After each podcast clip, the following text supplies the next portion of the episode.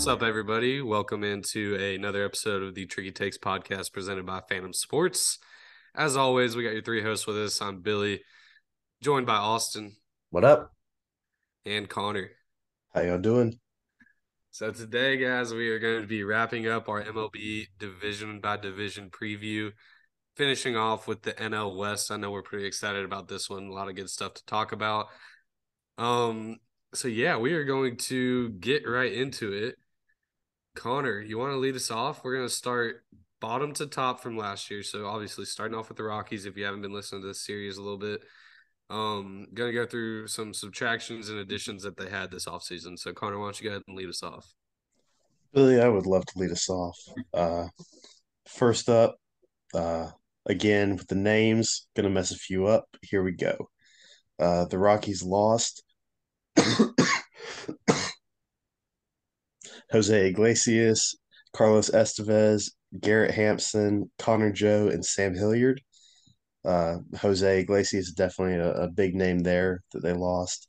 Then they added Jurickson Profar, Mike Moustakas, Brad Hand, Pierce Johnson, Nolan Jones, and Brent Suter.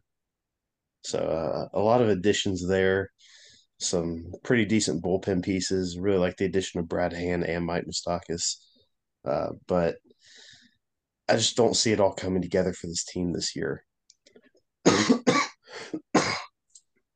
they were at the bottom of the division last year. I don't think that any of the guys that they added are going to make that much of a difference.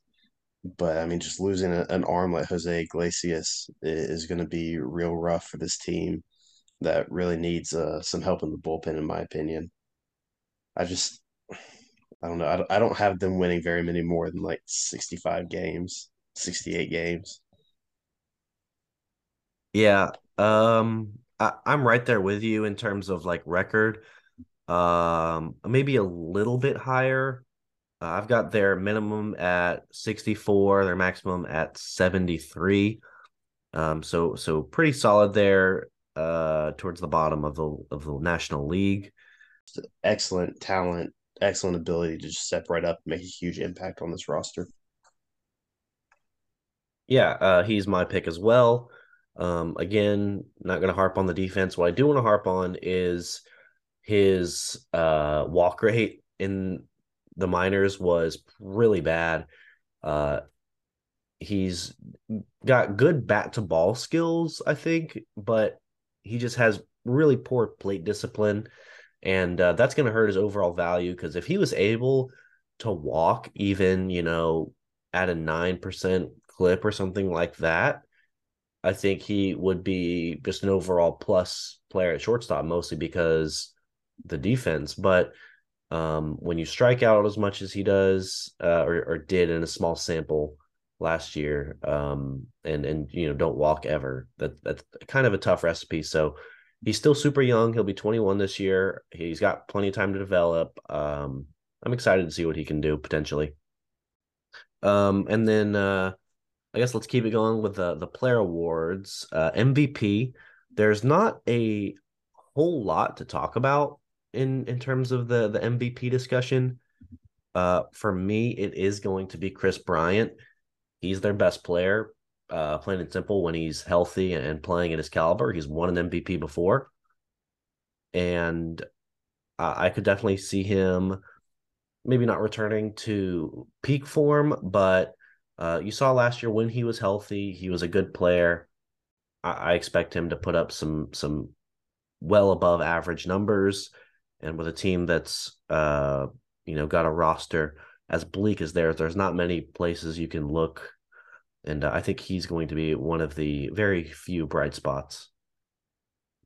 Yeah, it was for me. It was hard to not pick Kris Bryant. Uh, you know, he did have a good full year last time we saw him, you know, majority majority fully healthy in San Francisco. And you know, we all know what he did with the Cubs. I'm actually going in a different direction. I'm going to go with CJ Cron, who was really this team's MVP last year. He's got a ton of power. 30 home runs last year. Probably push 40 pretty easily, especially in Coors. 100 ribbies. He does strike out a ton. Uh, but if they can get some guys on base ahead of him, he's going to drive in a lot of runs. I could see him going for 100 again this year. Uh, but he is also probably their one of their most likely trade candidates as well. Uh, I would think so. If he sticks with the team the whole year, I think he's got a really good shot to be their most valuable player again. Austin, I'm. It's almost impossible not to pick Kris Bryant on this roster, and especially with how he's looked in spring training. I mean, it seems like the pop might be back. I think he can not quite get all the way back to MVP caliber form for the league, but uh, definitely make a, a good showing and, like you said, just be a lone bright spot for this roster. All right, and uh, now on to the most fun discussion probably in this whole division is the Colorado Rockies Cy Young Award winner. I will let y'all two go first for this one. I'll, I'll take this first. Uh, I got to go with German Marquez. He's been a solid pitcher. Uh, a little bit of a down season. He did have a 4.95 ERA last year, but so far in spring training, he's looked great. Everything's working well for him. I mean, four games, uh, 0.53 ERA, and 20 strikeouts in only 17 innings. I mean, very small sample size, but exactly what you want from you know one of your veteran guys that's been out there and he's done it before. So you really like to see uh, if he can keep that up over the whole season. Uh, I am going with Antonio Senzatela uh, for reasons that escape me at the moment. I just wanted to be different. I kind of expected some of the other picks that we would see. Um, so yeah, I like it. uh, I am also going with uh, an interesting pick, a different one than you might expect. Um, I'm going with Daniel Bard, who is their closer, and it's tough to pick him but when German Marquez is your best starter, um, I look for the the best reliever, and uh, Daniel Bard's really a good one. He is older. I think he's 38 this year. Um, but I mean, if you look at what he did last year, a 179 ERA in 60 plus innings, that's really impressive stuff. And um, you know, his you know, his X numbers aren't as good as his you know, standard numbers, the, you know, expected stuff. But uh, that happens to a lot of players in Coors. So I think um, I think he will uh, have a, another good year as uh, the the back end of their bullpen. And uh, yeah, I, I, please just don't make me pick anyone from the starting rotation. Yeah, it's a rough right. rotation. So, uh, last question we want to talk about the Rockies. Probably the last time we'll talk about them on this podcast until we do this next year. Uh, buyers or sellers at the trade deadline. I've already kind of hinted at it. I think they're clear sellers. I mean, they're not going to be any, in any position to be making any splashy moves. So uh, that's where I stand with it, and uh, I kind of feel like you guys might, might fall in line with that. Yeah, it's hard not to agree with that, Bill. Yeah, and uh, you already mentioned CJ Cron as a trade candidate. I totally agree. A couple others who I would not be surprised if they were traded: Randall Grichuk, Charlie Blackmon, and uh, Jurickson Profar are all, uh, I believe, on the last year or have one year contracts. Yeah, I, I expect those guys to be gone by the end of the season, or at least a couple of them. So uh, let's move on to the Diamondbacks, who are pretty good. Like I feel like they're one of the more underrated teams heading into the year. Uh, their offseason was fairly interesting. They lost Jordan Luplow, Ian Kennedy, Dalton Varsho, and Cooper Hummel. Uh, but they did end up adding Andrew Chafin, Evan Longoria, Miguel Castro, Diego Castillo, Gabriel Montero, Kyle Lewis, and Lourdes Gurriel Jr. Gurriel coming from that uh, trade in which they sent away Dalton Varsho. Uh, I like the team. I really do. Uh, they got a, a, few guys. I really like Diego Castillo out of the pin. I think he's a guy. Kyle Lewis, former Rookie of the Year. Granted, it was the shortened to, uh, 2020 season, but uh, I think he can play. Uh, Gurriel's a hit machine. I, have seen him taking some uh, reps at first, so he might be out there a little bit. Um, Longoria, a good, you know, veteran on the team. I just overall like their offseason, although I do think Varsho was a really good player, and I'm, I'm a little bit sad that he's not there anymore. Um, for record predictions, I've got them somewhere between 75 and 84. I think they have a chance to go above 500 if everything clicks for them. Austin, I, I've actually got them a little bit lower than that on the low end, but the same exact spot. I've got them between 70 and 84 just because I I do really like this team. Like you said, this roster is is great top to bottom. Uh, really a sleeper team to to make a you know potential wild card push. But with the other teams that we're going to get into here later, I just don't know that they're going to be able to take them over and potentially go 500. Uh, yeah, I'm kind of right in the middle of you guys. I've got them between 73 and 81 wins. I think this team might be just a step or two away from really making a push for, you know, the second spot in this division. Uh, right now, I still think, you know, they're one of the third or fourth teams in this division and probably a year or two away from being a real threat in the NL. So I've got them, you know, that's 73 to uh to 81 win range. And uh, I do think, I like you guys said, I really like their offseason. I love the roster. Uh, I just think they're very young, and uh, the pitching staff concerns me a little bit. But other than that, um, I love where the offense and defense is. Yeah, I'm not the biggest fan of uh, Barrel Kelly, who I gave that nickname. Uh, watching him in the the World Baseball Classic, just give out you know knock after knock, just getting barreled. So uh, Let's talk about their Cy Young pick. It's a pretty easy one, so we'll scoot scoot through. It is Zach Gallen. Does anyone oppose? Negative. Nay. Okay, that's what I figured. Uh, the MVP talk is a little more um, in depth, I guess. It's a, little, it's a little more of a discussion, I should say. Uh, for me, it is Christian Walker, who is a prolific power bat um, did he go for 40 last year? I think he might have been just shy. like 38. Yeah, he was just shy of he was just shy of it last year. You know, I'm not going to project him to hit 40 bombs, but if he comes out and do and does it, that's, you know, definitely in his realm of possibilities.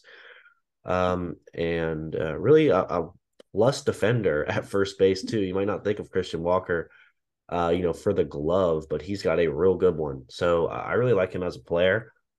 I'm expecting big things from him. Yeah, he's an athlete over there. Doesn't steal a ton of bases though. But if you guys could uh, guess how old Christian Walker is, what would you say? His birthday was actually uh, yesterday. Oh, really? 26. Uh, 28. He's 32. Wow. Really? So late late bloomer. Uh, he hasn't been up in the bigs.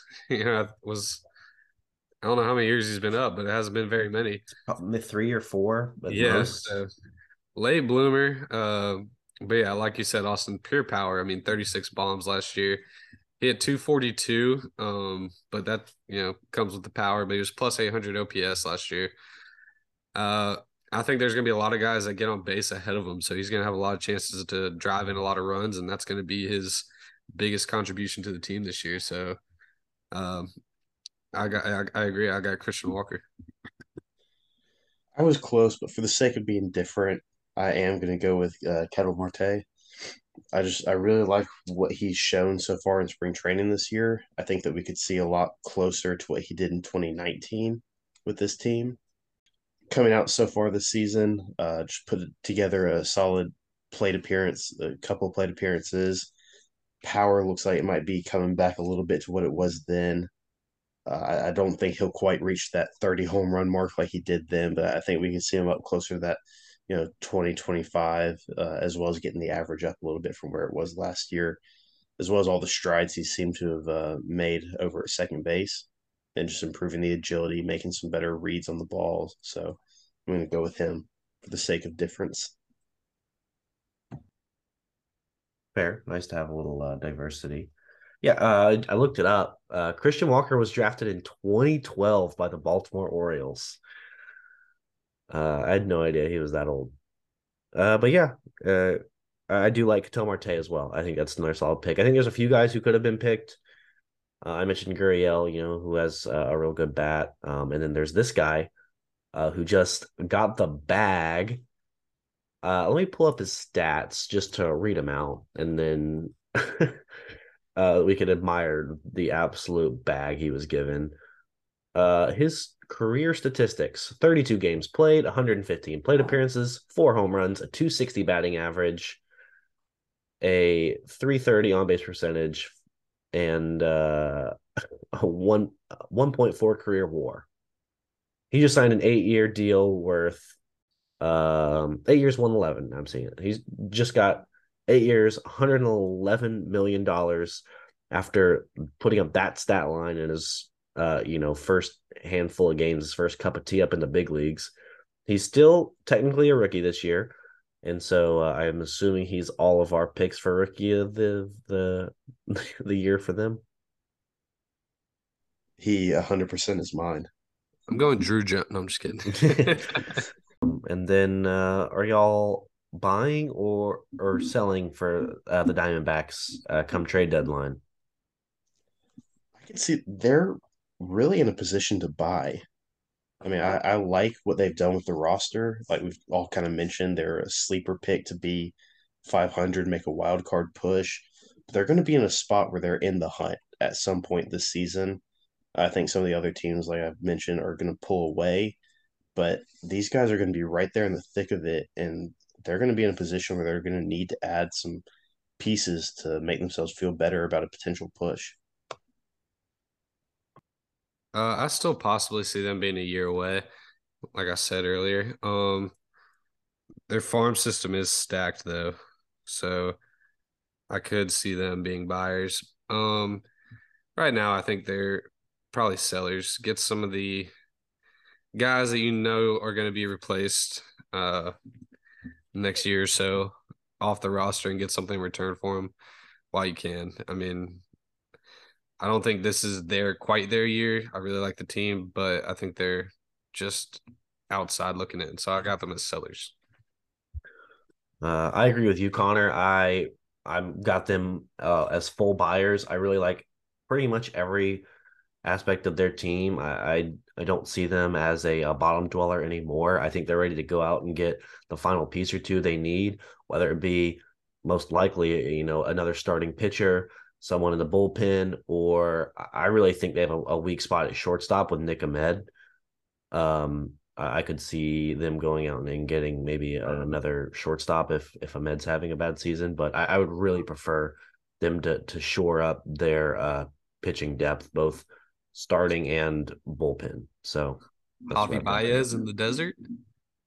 Javi could be fun out there. Yeah, if, if Javi would be very fun to watch. Him, I, I would love that.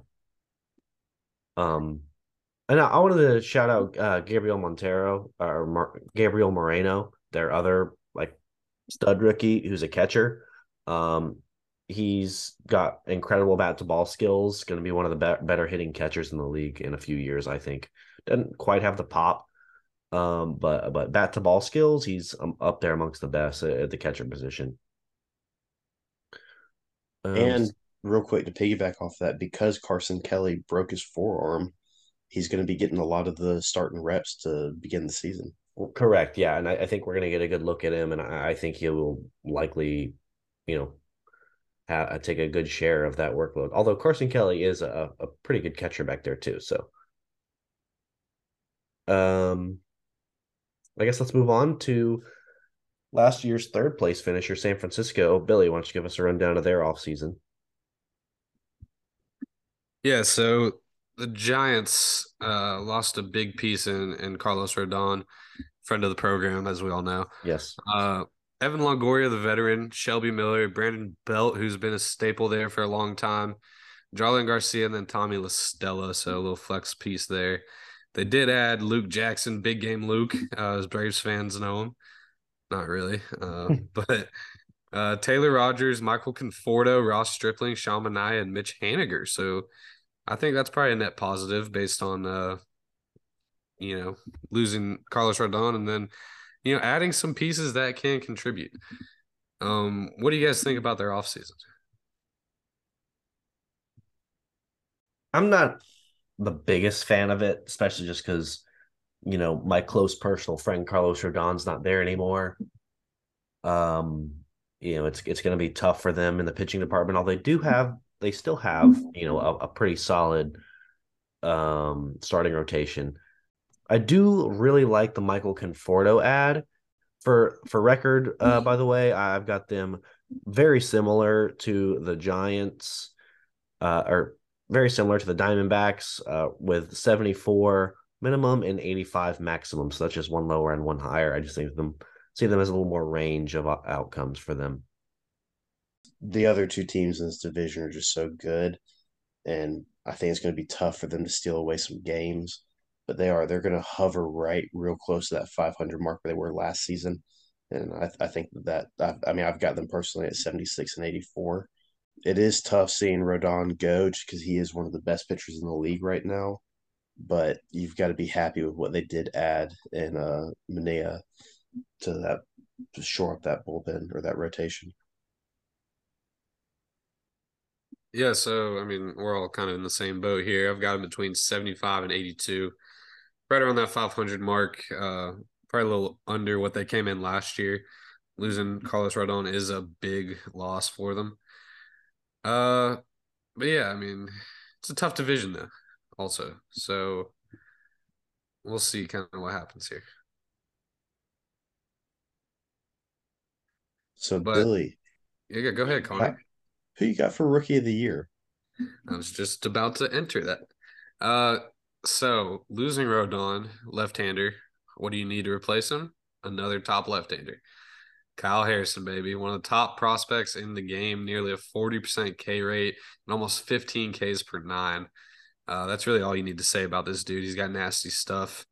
And uh, I think he comes up and takes the role of Carlos Rodon and solidifies probably the number two spot in their rotation by the year, end of the year, uh, right behind Logan Webb. Yeah, not not even close for me as well. I mean, really the best left-handed pitching prospect in the league right now. Like I said, fourteen point eight Ks per nine is just absurd. And he's, I mean, got a good fastball and a really nasty slider that's in the, you know, mid 80s. So, really nice pitch grouping that he's got there. And, you know, got to add that lefty arm after losing Rodon. Okay.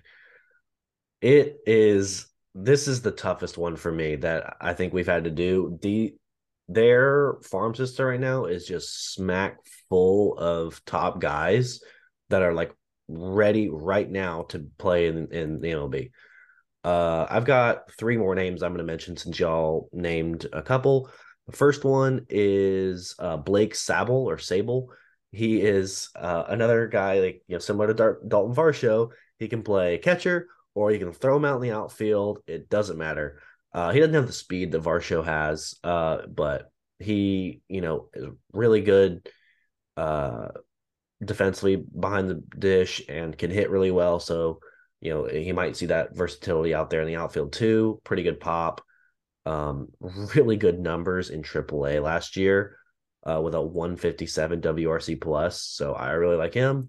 Then we'll move on to the next guy, Bryce Johnson, who led all of spring training in steals. This dude can absolutely fly and's got really good in- instincts. Uh, and he has a shot to be, I think, I'm not sure if he made their opening day roster. I, I know a lot of people were predicting him to, um, simply because of his speed and, uh, you know, his defensive capabilities out in the outfield. Uh, and, and not a horrible hitter as well. Like when you look at what he did, um, you know, in the minors, he was right around, you know, an average hitter. Uh, and then the last guy I'll mention is Casey Schmitt, who is probably my favorite out of these three guys. Uh, I mean, one of the best defensive third basemen uh, in baseball.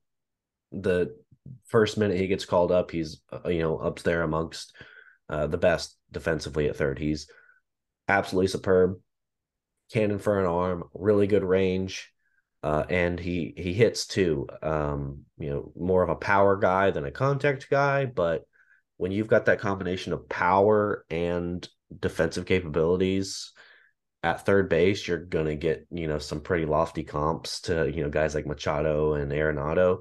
And I don't want to start you know I don't want to say he's either of those guys, but uh, top end potential to be you know name mentioned amongst those guys. So I, it's it's impossible just to to mention one for me when when you look at this team. So Austin, the only one of those guys that actually made the opening day roster is Blake Sabol. So he, he did really? make okay. it. Yeah, but I, I, think those other two guys will will likely see time this year. I, I almost guaranteed uh, Schmitt, you know, because their third base position is one of their weaker positions, and uh, Johnson because he can absolutely fly in the outfield. It's tough. Uh, I mean, they've like we keep talking about, they a lot of good pieces. I think I am going to have to go with Mitch Haniger. Uh, I really like this addition that they brought on. Not his best season last year, but I think that you know, kind of the new start for him. He is 32, so getting up there a little bit, but I think he can make a great impact on this team. Uh, I do expect his home run total to rise a little bit. Had kind of a down year last year. I think he missed quite a bit of time too. So coming back, having a full season healthy, uh, just looking to to make that big impact right there in the middle of the lineup. I think that he's going to be their their best guy. I'm going to go with a little bit of an off the radar pick. Uh, I'm going to go on Thairo Estrada. He's above average fielder. Uh, he hits 106 WRC plus, 2.7 WAR last year. He does have a little bit of a strikeout problem, but he has brought it down a ton since he first entered the league.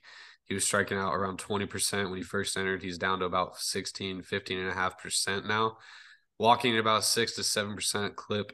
So not terrible. Um, but I watched him a lot last year. I actually had him on my fantasy team, and he was a solid piece for me. And uh, not a ton of power, only 14 bombs last year, 62 RBIs. Um, but he also stole 21 bases.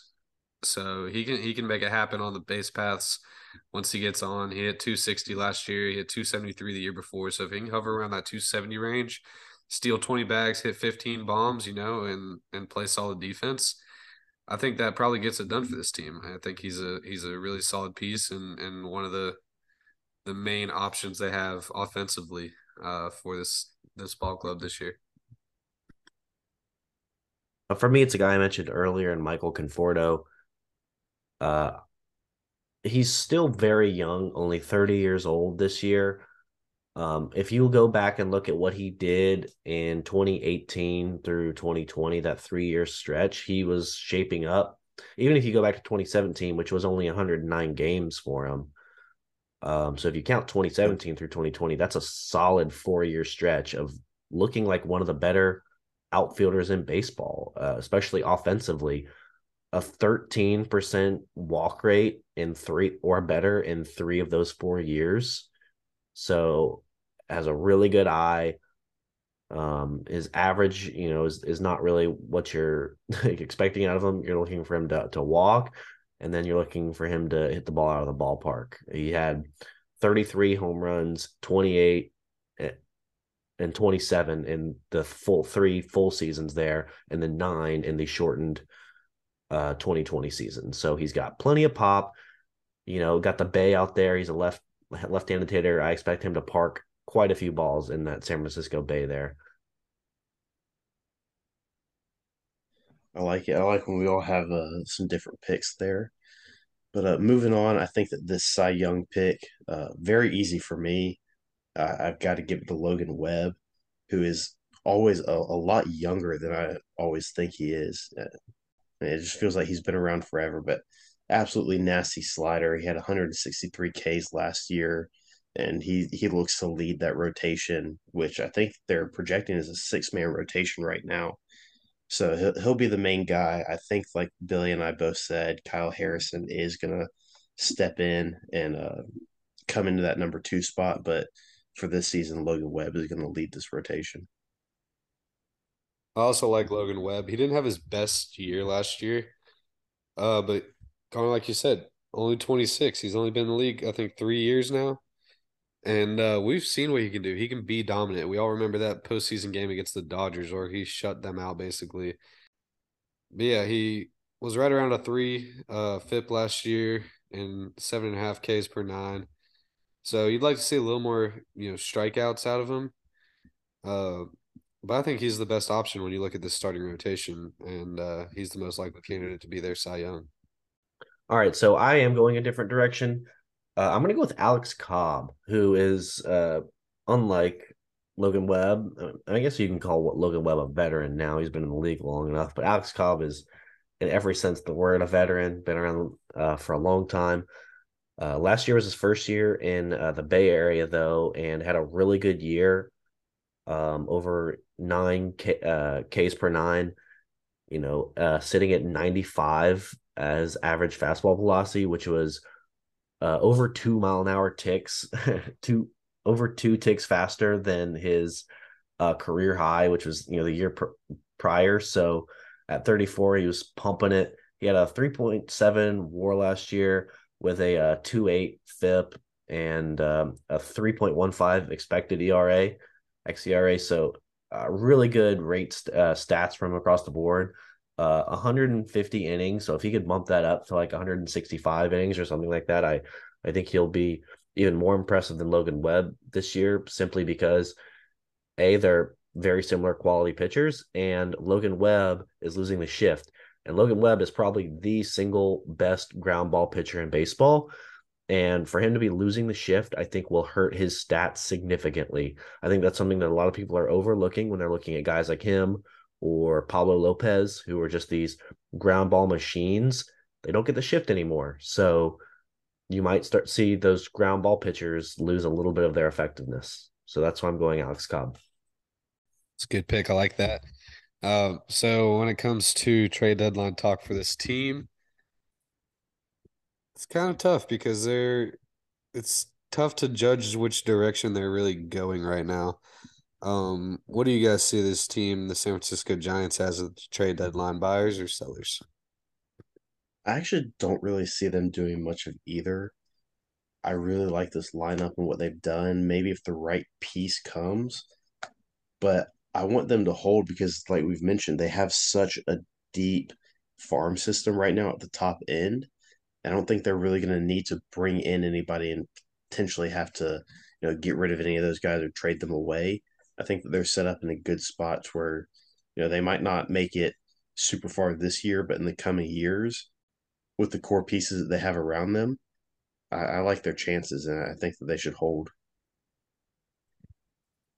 I do have them as sellers. I expect this year uh, to be a, a down step from last year. They do have a lot of young talent. I think they're all MLB ready, but that doesn't mean they're going to be, you know, super effective in the MLB this year. I think they're looking at a window that is, uh, you know, two or three years away for their, you know, full breakout.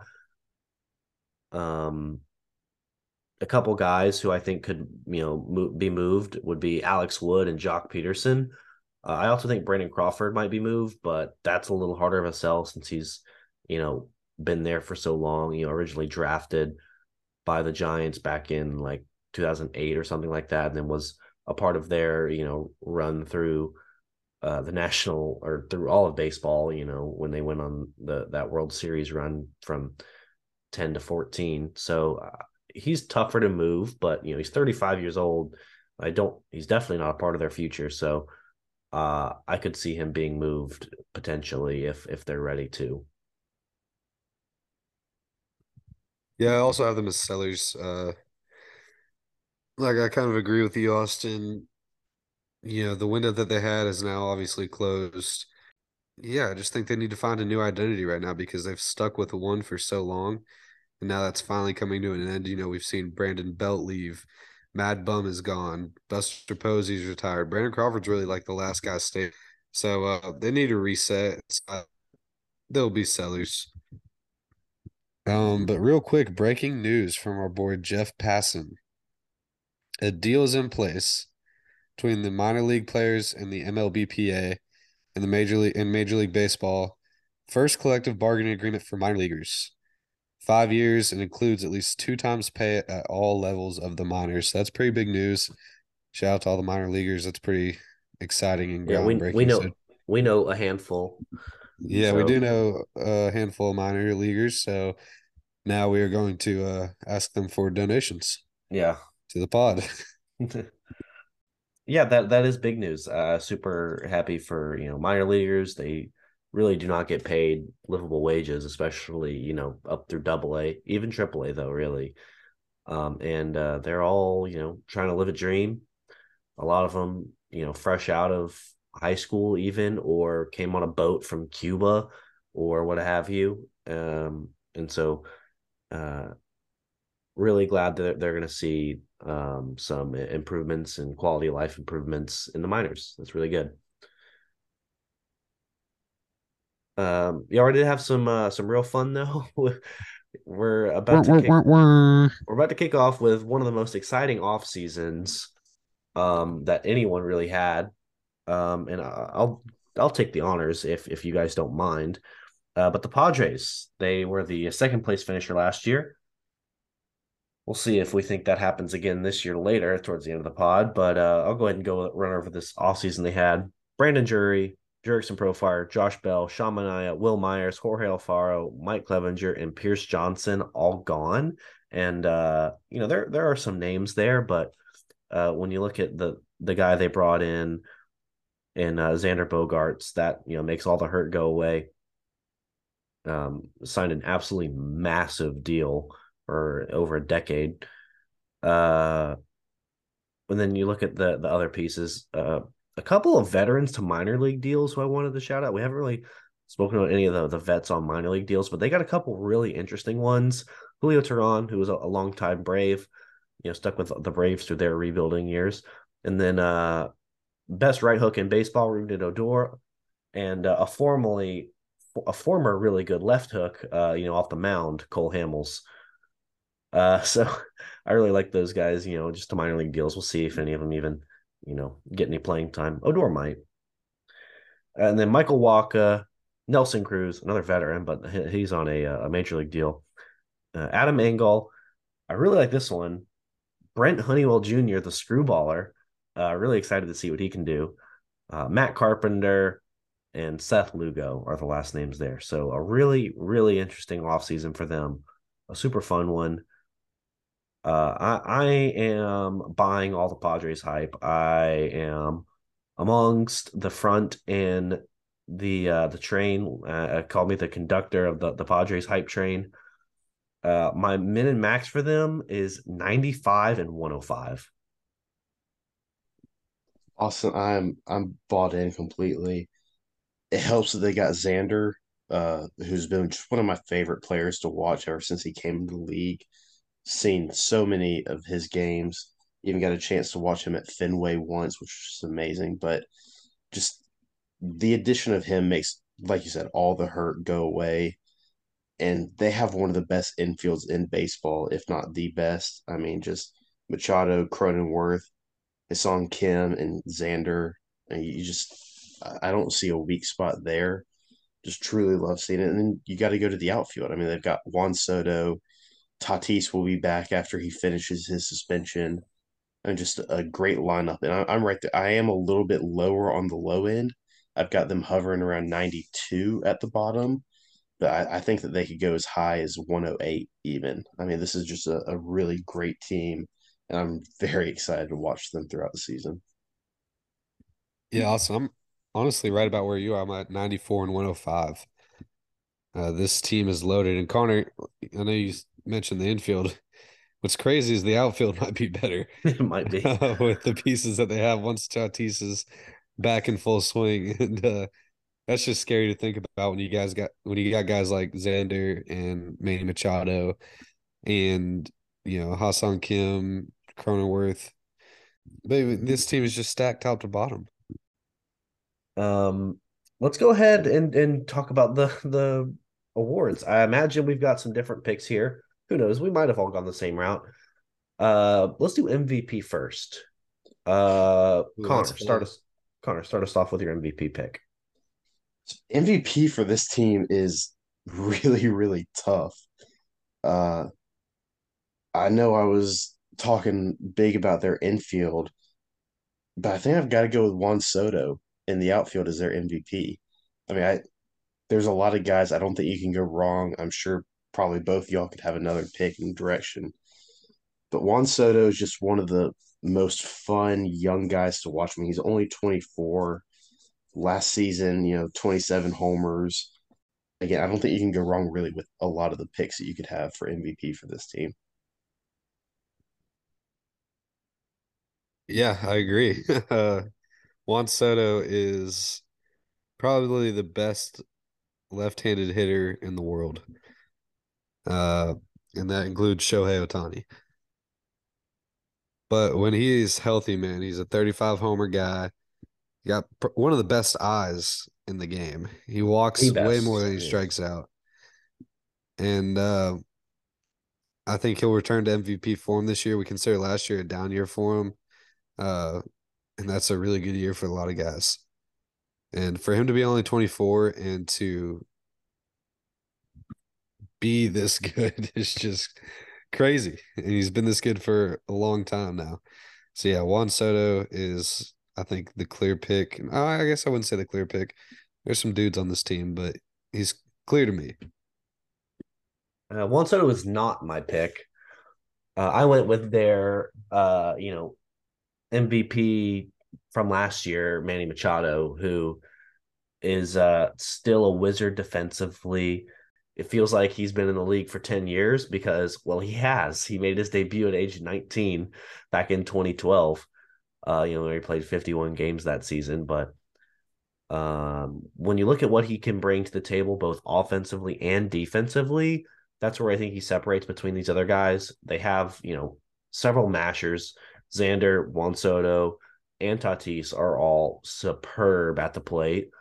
A few of those guys i would even put above manny but um, Juan Soto and Tatis are actually grayed out a little negatively defensively. Xander used to grade out negatively defensively. He kind of came around the last couple of years. Um, but well, it's, it's still nowhere near Manny Machado's level, to, uh, you know, defensively. So that's really what steps him uh, above above the other guys for me. Yeah, like we said, can't really go wrong. There's a lot of options here. Yeah. Um, there's a few options at the at the next spot we're going to talk about too. Uh, the Cy Young discussion for this team. They got a couple guys that would be aces on a lot of teams, uh, even a few in this division. so, uh, Austin, who is uh, your pick for Cy Young this year for the um, Padres? Yeah, I'm going with a former Cy Young Award winner, which there's two of on this team, uh, and that's Blake Snell. I think he's uh, vastly underrated at this point in his career. Um, another guy who's still only 30 years old, um, but is still an extremely good pitcher. Over 12 Ks per nine last year. He only threw 128 innings uh, in each of his you know two seasons here in San Diego, but uh, you know when you look back to his you know best season where he threw 180 innings, if he could put up the kind of numbers or even you know worse numbers um, than he did you know this year last year in a season where he can throw close to 180 innings i think he'll certainly be the best pitcher on this team and one of the best pitchers in all of baseball. Awesome. I, I do really like that blake snell but i've got to go with Yu Darvish. He's just been up there at the top of the rotation for this team for the last two, three years now. He's been an ace on or up there in the rotation with every team he's been on. I mean, 197 Ks and 194 innings last season. Strikeouts are becoming kind of the name of the game for starters, and that's exactly what you want from a guy. I mean, 30 games, you know you're going to get your money's worth out of him. He's going to be there time in and time out and you just can't take anything away from. I mean, it looked great when pitching in the World Baseball Classic too. Did not get much work in spring training, so you know he's ready to go as well. Both really good picks. Um, I am going to go with Blake Snell, two point eight FIP last year and a thirty two percent K rate and a low 214 batting average against. I mean, the, the guy is still very effective. Uh, you know, I think I think a lot of people kind of thought his career you know, was on the decline when he got pulled from the World Series uh, with the Rays, but he has, you know, kept his momentum going, and uh, he does need to, you know, be available. But I think his stuff is just pretty nasty and pretty hard to hit, as evidenced by a 32% K rate. Uh, rookie of the year is a tough talk for this team because they don't really need anybody. Uh, so Connor, who uh who's your rookie of the year prediction for uh this Padres team? Uh, definitely going to mess up his first name, but uh, Iguai Igai Rosario. He's a an infielder, utility guy is what he would end up being because they don't need a you know set guy at any position in the infield but uh, he seems to kind of have the best chance to break in and get some innings up in the bigs this season for this team. I don't really think they have a very great group of guys that are ready for the bigs right now. And he had a 2020 season in the AAA last year. So I think that he's got the, kind of the best chance to come up and make an impact. And, you know, that's that's my guy. But I just don't see any rookies really making a big impact on this team at all. So I I'm going to go with him. He's another lefty. They only only have uh, you know Blake Snell uh, and then Ryan Weathers is another guy who really wasn't that good when he uh, pitched last year. Uh, had a decent season in 21, but um, I think Groome might be a guy they give a shot simply because uh, he he has potential to be a really good player. Yeah, I also kind of took a step back and look at what this team could, you know, really use. Uh, and I just I love Rosario. I just couldn't find a spot where he would make sense really and make a big impact. Also, I also went with Jay Groome. Uh, he was drafted by Boston, and like you said, that's one of the things I put in my notes. Huge dude. Uh, I didn't put the beef part, but you know, he does a lot of beef. You're right. you know, last year was his first year up in AAA, and uh, he performed pretty well. His best pitch is his curveball. So uh, I think Jay Groome has a has a good shot to be a, a, piece that they actually rely on this year, and it's hard to find a position spot where you can pick a guy that you think will be relied on with this roster. Yeah, absolutely. Um, is there anything left for these guys to buy come trade deadline? What are your thoughts there? No, kind of like what I said with the Giants. They don't have a position that's open. I mean, even with their guys that are going to be on the bench, you've got people that you know you can throw in there, give your main guy a, a rest day, and still have some faith in them. So I I don't think they're going to do much of anything come trade deadline. Uh, if they do, it'll be some very minor pieces, some bench guys, just to give them a little added depth. You know, there's some names out there because if a Bryan Reynolds comes along and you can upgrade over with him over Trent Grisham, I mean, you're doing that 100%. So uh, I think they're definitely going to be aggressive if the right piece comes along and it's going to be a big fish. Yeah, the thought that you just put in my head of Bryan Reynolds uh, being added onto this team is terrifying. I think maybe Austin Nola gets replaced. I don't know. I'm kind of with Connor and just I don't really see a need. Um, when you look at their starting pitchers, Yu Darvish, Blake Snell, Java Joe's coming back at some point, Michael Wacha, Seth Lugo, uh, Groome will probably get called up at some point, Nick Martinez. It, it it's just a whole lot of guys. Uh, Nick Martinez is probably my least favorite out of out of those names that just came up. Uh, and then they're, as I mentioned earlier, their bullpen, they've got, you know, two guys at the back end. Maybe they go get another piece. It's never hurts to have too many guys in the bullpen. So, um, yeah, I expect them. They're definitely not selling. Um, you know, a team that's going to be in their position is going to buy. I just have don't have a clue. It's you know similar situation like the Braves are in over in the NL East. Well, that was fun. Uh, that was fun. So moving on to the final team uh, in the NL West, the reigning NL division or NL West champions. That the, would be. Base, I mean, technically not the baseball champions, but the baseball regular, the 2022 regular season champions yeah, with 111 freaking wins. 100, a whopping 100. Absolutely absurd. The Los Angeles baseball Dodgers. Uh, so going over what they did this offseason. They did lose a couple big pieces. Trea Turner, obviously, number one. Tyler Anderson, solid pitcher. Justin Turner, who's been a heart and soul of this this lineup for a long time. Cody Bellinger, former MVP. Andrew Heaney, Craig Kimbrel, Joey Gallo, Edwin Rios, Kevin Pillar, Tommy Kahnle, and David Price. David Price, man. Uh, they did add Alex Reyes, David Peralta, JD Martinez, Noah Syndergaard, Shelby Miller, and Miguel Rojas. With a lot of teams, with all those pieces that you lost, you'd be saying, "Oh, they're they're screwed. They sold out. You know, they pulled a Los Angeles Rams and just you know bought everyone for their Super Bowl, and now they're gonna have to rebuild and figure it out over the next couple years." But this is the Dodgers, and they've got a ton of depth at each of those positions. I mean, some of them obviously are still downgrades. I mean, losing Trea Turner, I don't care who you get to replace him, is going to be tough. But I mean, you just can't take away from all the pieces that I still have.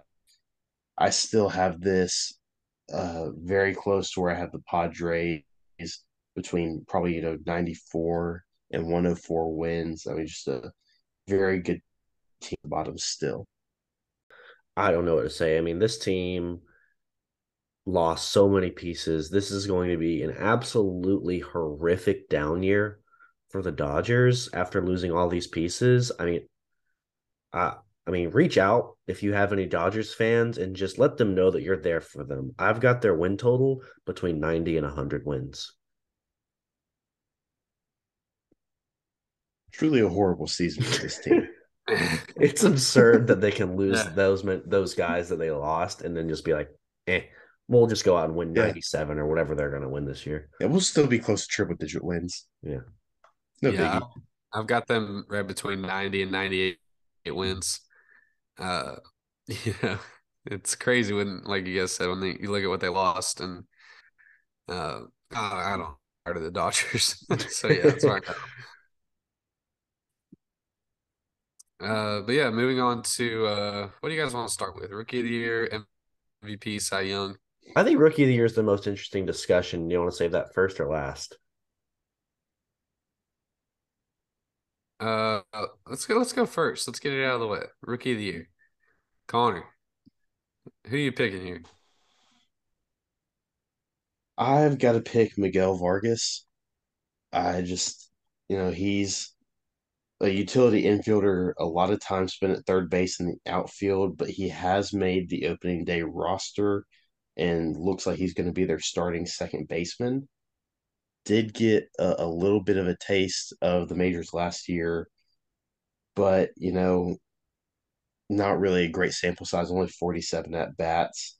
So he's going to get that, you know, opportunity over there at second base. Didn't play a whole lot in spring training but I mean, 304, 404, and 511 was a slash line in AAA, 17 homers and 16 steals. So you, you've got to like what you see from that.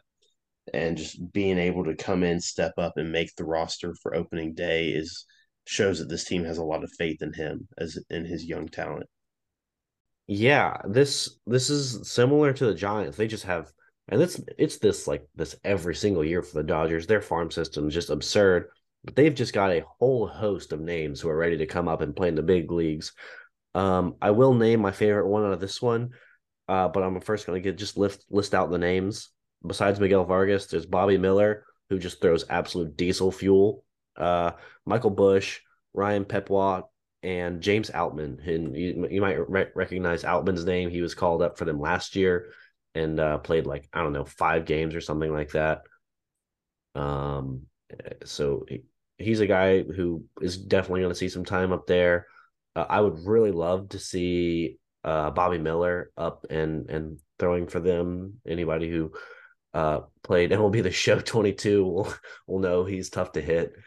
Um, and then uh, Ryan Pepiot also uh, did spend some time up in the the bigs uh, last year, I think he had a little bit more than um, Outman. I think he threw like 30 innings uh, and put up really solid numbers in, in those innings he threw. So It doesn't really matter uh, who you want to go with. I do agree, though, with you. I'm Connor. I'm going Mickey Vargas. I think he's just going to get a crack at the opening lineup day one since um, Gavin Lux tore his ACL, and so that's why I'm giving him the nod.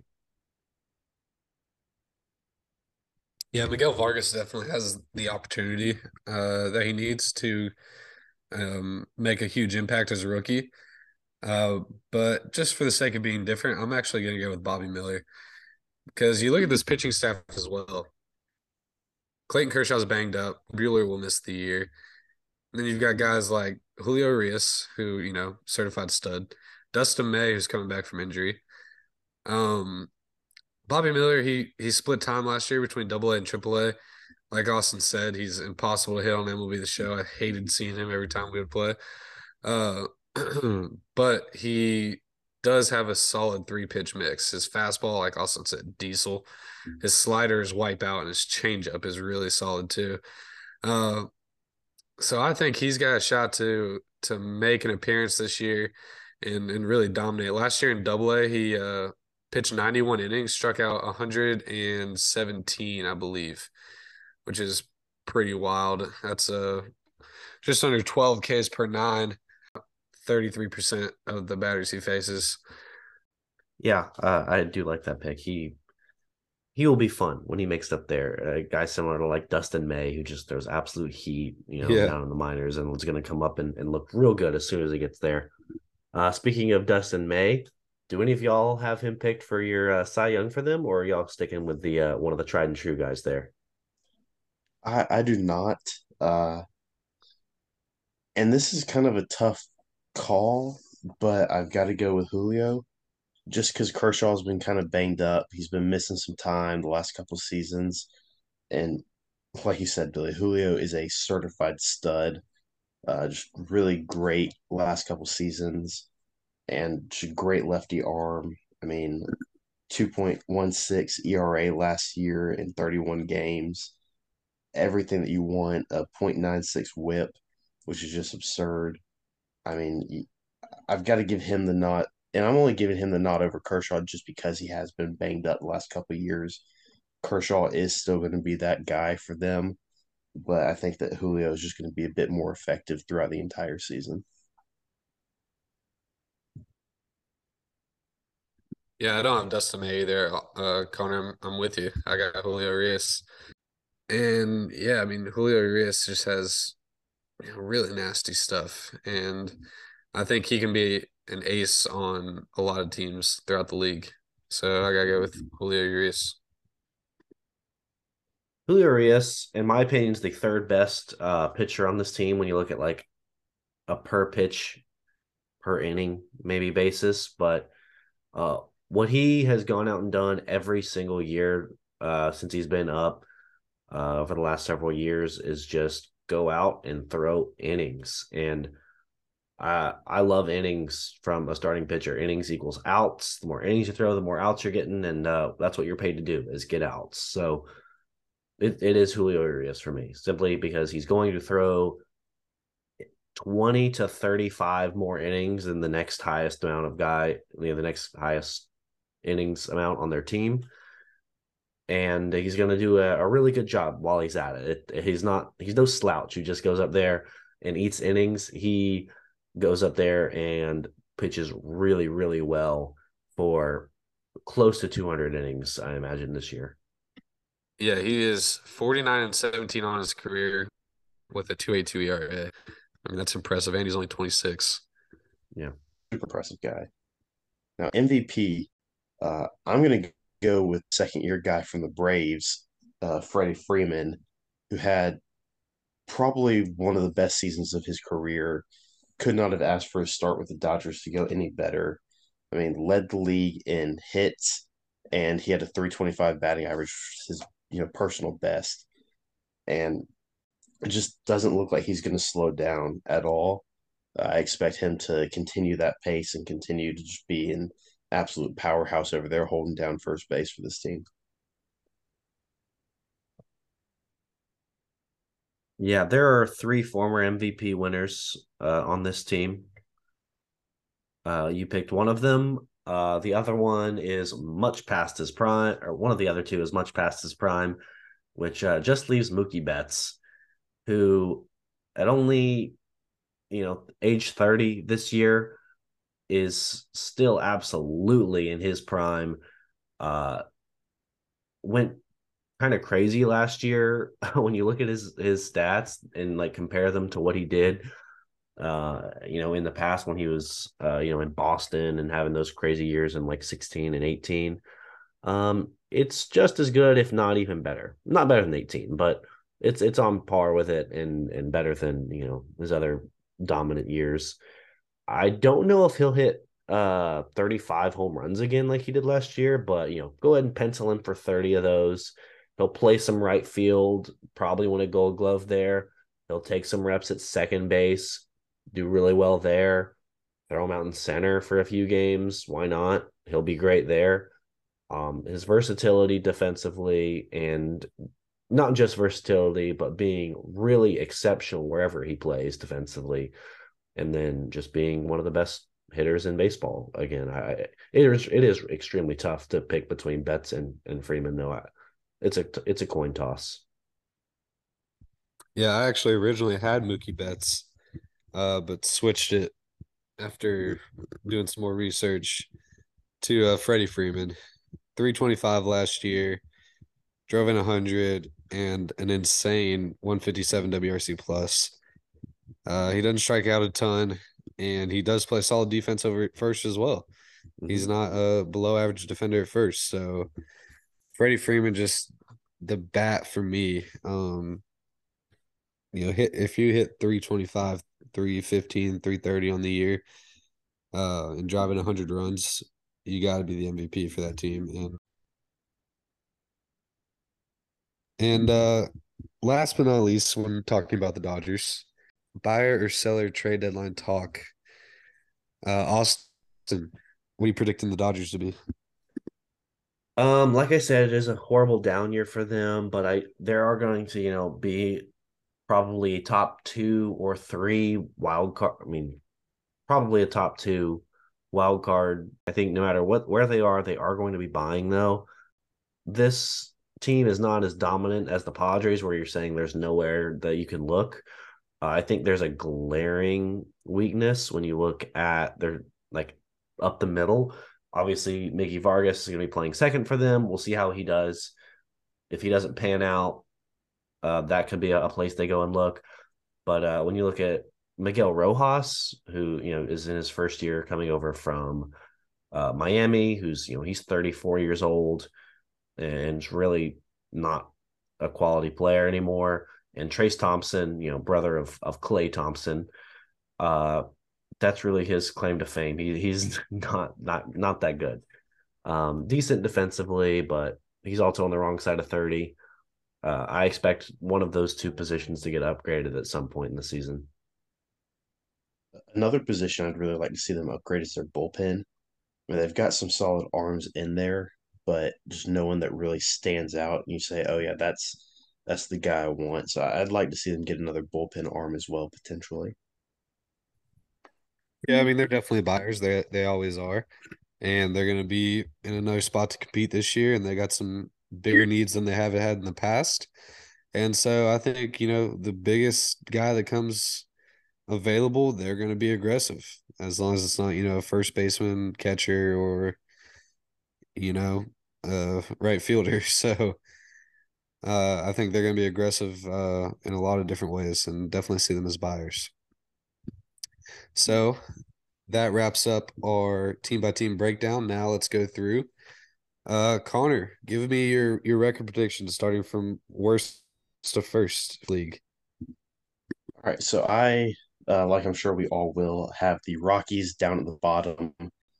Up next, I do have the Diamondbacks. And third, I'm going to have the Giants. And then in second, is the Dodgers, as we I think we're all kind of going to mention. Bit of a down year, you know, you hate to see it for them. Reach out to your Dodgers fans, uh, but they're going to have a 96 win season. Uh, don't see them breaking triple digits again. And then up there in first, I have the Padres kind of running away with it a little bit, going to 103 wins. So that is my prediction for this division. Hey, if you reach out to your Dodgers fans, make sure you also reach out to your Cowboys fans, uh, your Los Angeles Laker fans. Yeah. Uh, you know. It, it's a tough time. it is. Yeah. Um. Yeah. Go ahead, Freed. So yeah, I'm with you, Rockies in last place in this division. I got them sitting right where they were last year with 68 wins. Uh, the Diamondbacks actually have leaping up to third, and the the Giants moving down to fourth place. So the Giants I've got at 77 wins. I've got the Diamondbacks uh, right at 80 wins, so just one game below 500. Uh, the the lowly Dodgers with their poor 95 wins, woe is me, and the San Diego Padres with 102 wins. Yes, I slight step back at 65 wins. I saw the D backs in fourth uh, come in at 75 wins. The Giants uh, coming in third, right where 79 wins. Then, yep, I agree. The Dodgers in second place. I've got them actually at 94 wins. And then the Rays also at 102 wins, like you said, Freed. Uh, so, yeah, we all have, have the Padres winning this division. Dodgers coming in second small shakeup with third and fourth. Um, but overall, I think we we agree. Uh, rookie of the year for this division. Austin, who would you pick? It's Corbin? Carroll. It yeah. just is. Yeah, it absolutely. Yep, we all agree there. MVP, more interesting discussion. What would you guys think? I'm gonna stick with my guy from the Dodgers, uh, even though they're going to have a, a, down year, it's going to be a bad year to be a Dodgers fan. It's Freddie Freeman. Uh, he's just one of the best players in the game right now. And if he's anything like he was last year, I think he can easily be the MVP of this division. Yeah, there's six different names you could choose here, and they're all from you know just two two of the teams. Uh, I'm gonna go with my Padres pick, Manny Machado. I think he's I got him slightly take beating Betts, but who really cares? I have Juan Soto. I think he's going to remind everybody that he is one of the top three players in baseball, and I think he is going to return to elite form, uh, 2020 shortened season form. Juan mm. Soto. Second half of 2021 yeah. season, maybe even. And uh, to wrap it up, Cy Young for the division. Personally, I am going to go with Blake Snell. I think there's a few good options here, but uh, he's gonna be my pick. I'm I'm gonna go with a bit of a dark horse. He's my guy that I'm gonna be riding all season, but I really love Logan Webb. This is the year that he steps it up. Like we said, only 26, and this is gonna be the year that he out becomes a, a true perennial Cy for a couple years. So I'm gonna go with him. Um, I've got the Diamondbacks taking a big step up this year. You know, beating the the Giants in the division, and it's a lot of it due to uh, their guy Zach Gallen. Uh, I, I, think he's gonna prove himself to be uh, you know one of the best pitchers in baseball. I think he'll get some really way up high uh, Cy Young votes for the the not entire National League, maybe even a couple uh, first place votes. Um, so I'm expecting big things from him. He's my Cy Young pick. Look at us all being different. Love it. Yep. Uh, but yeah, so that puts an end to our MLB preseason uh division by division breakdown. We are actually recording this on Wednesday the 29th, so opening day tomorrow, baby. Yeah, when this comes out, happy opening day. Yep. Happy opening happy day. opening day. Try not Definitely to like skip out on too much work, but definitely yeah. skip a little bit of work to watch baseball. I'm working from home tomorrow, so MLB Network will be on the TV, uh, flipping through the games. I, I considered I requesting working from home tomorrow. yeah, I, I told I blocked off my schedule starting at 2 p.m. tomorrow afternoon. I told people I had a bunch of meetings going on. yeah. So uh, my phone will be up and the Red Sox will be on starting at 2 o'clock. Yep. So uh, good luck to all your teams out there hoping for a uh, exciting 2023 season. Again, want to uh, extend a hand to any Dodgers fans. Reach out if you need us. Yes. Uh, we will we will be here for you and uh, cry with you as your team slowly creeps their way to the 90 plus win mark. Um, but yeah, that wraps it up for us, guys. Uh, thank you for listening. Check out Phantom Sports and all of our partners. You guys got anything left to say before we sign off? Let's go Red Sox. uh, thanks, everybody. Have a good one. Peace. Take care.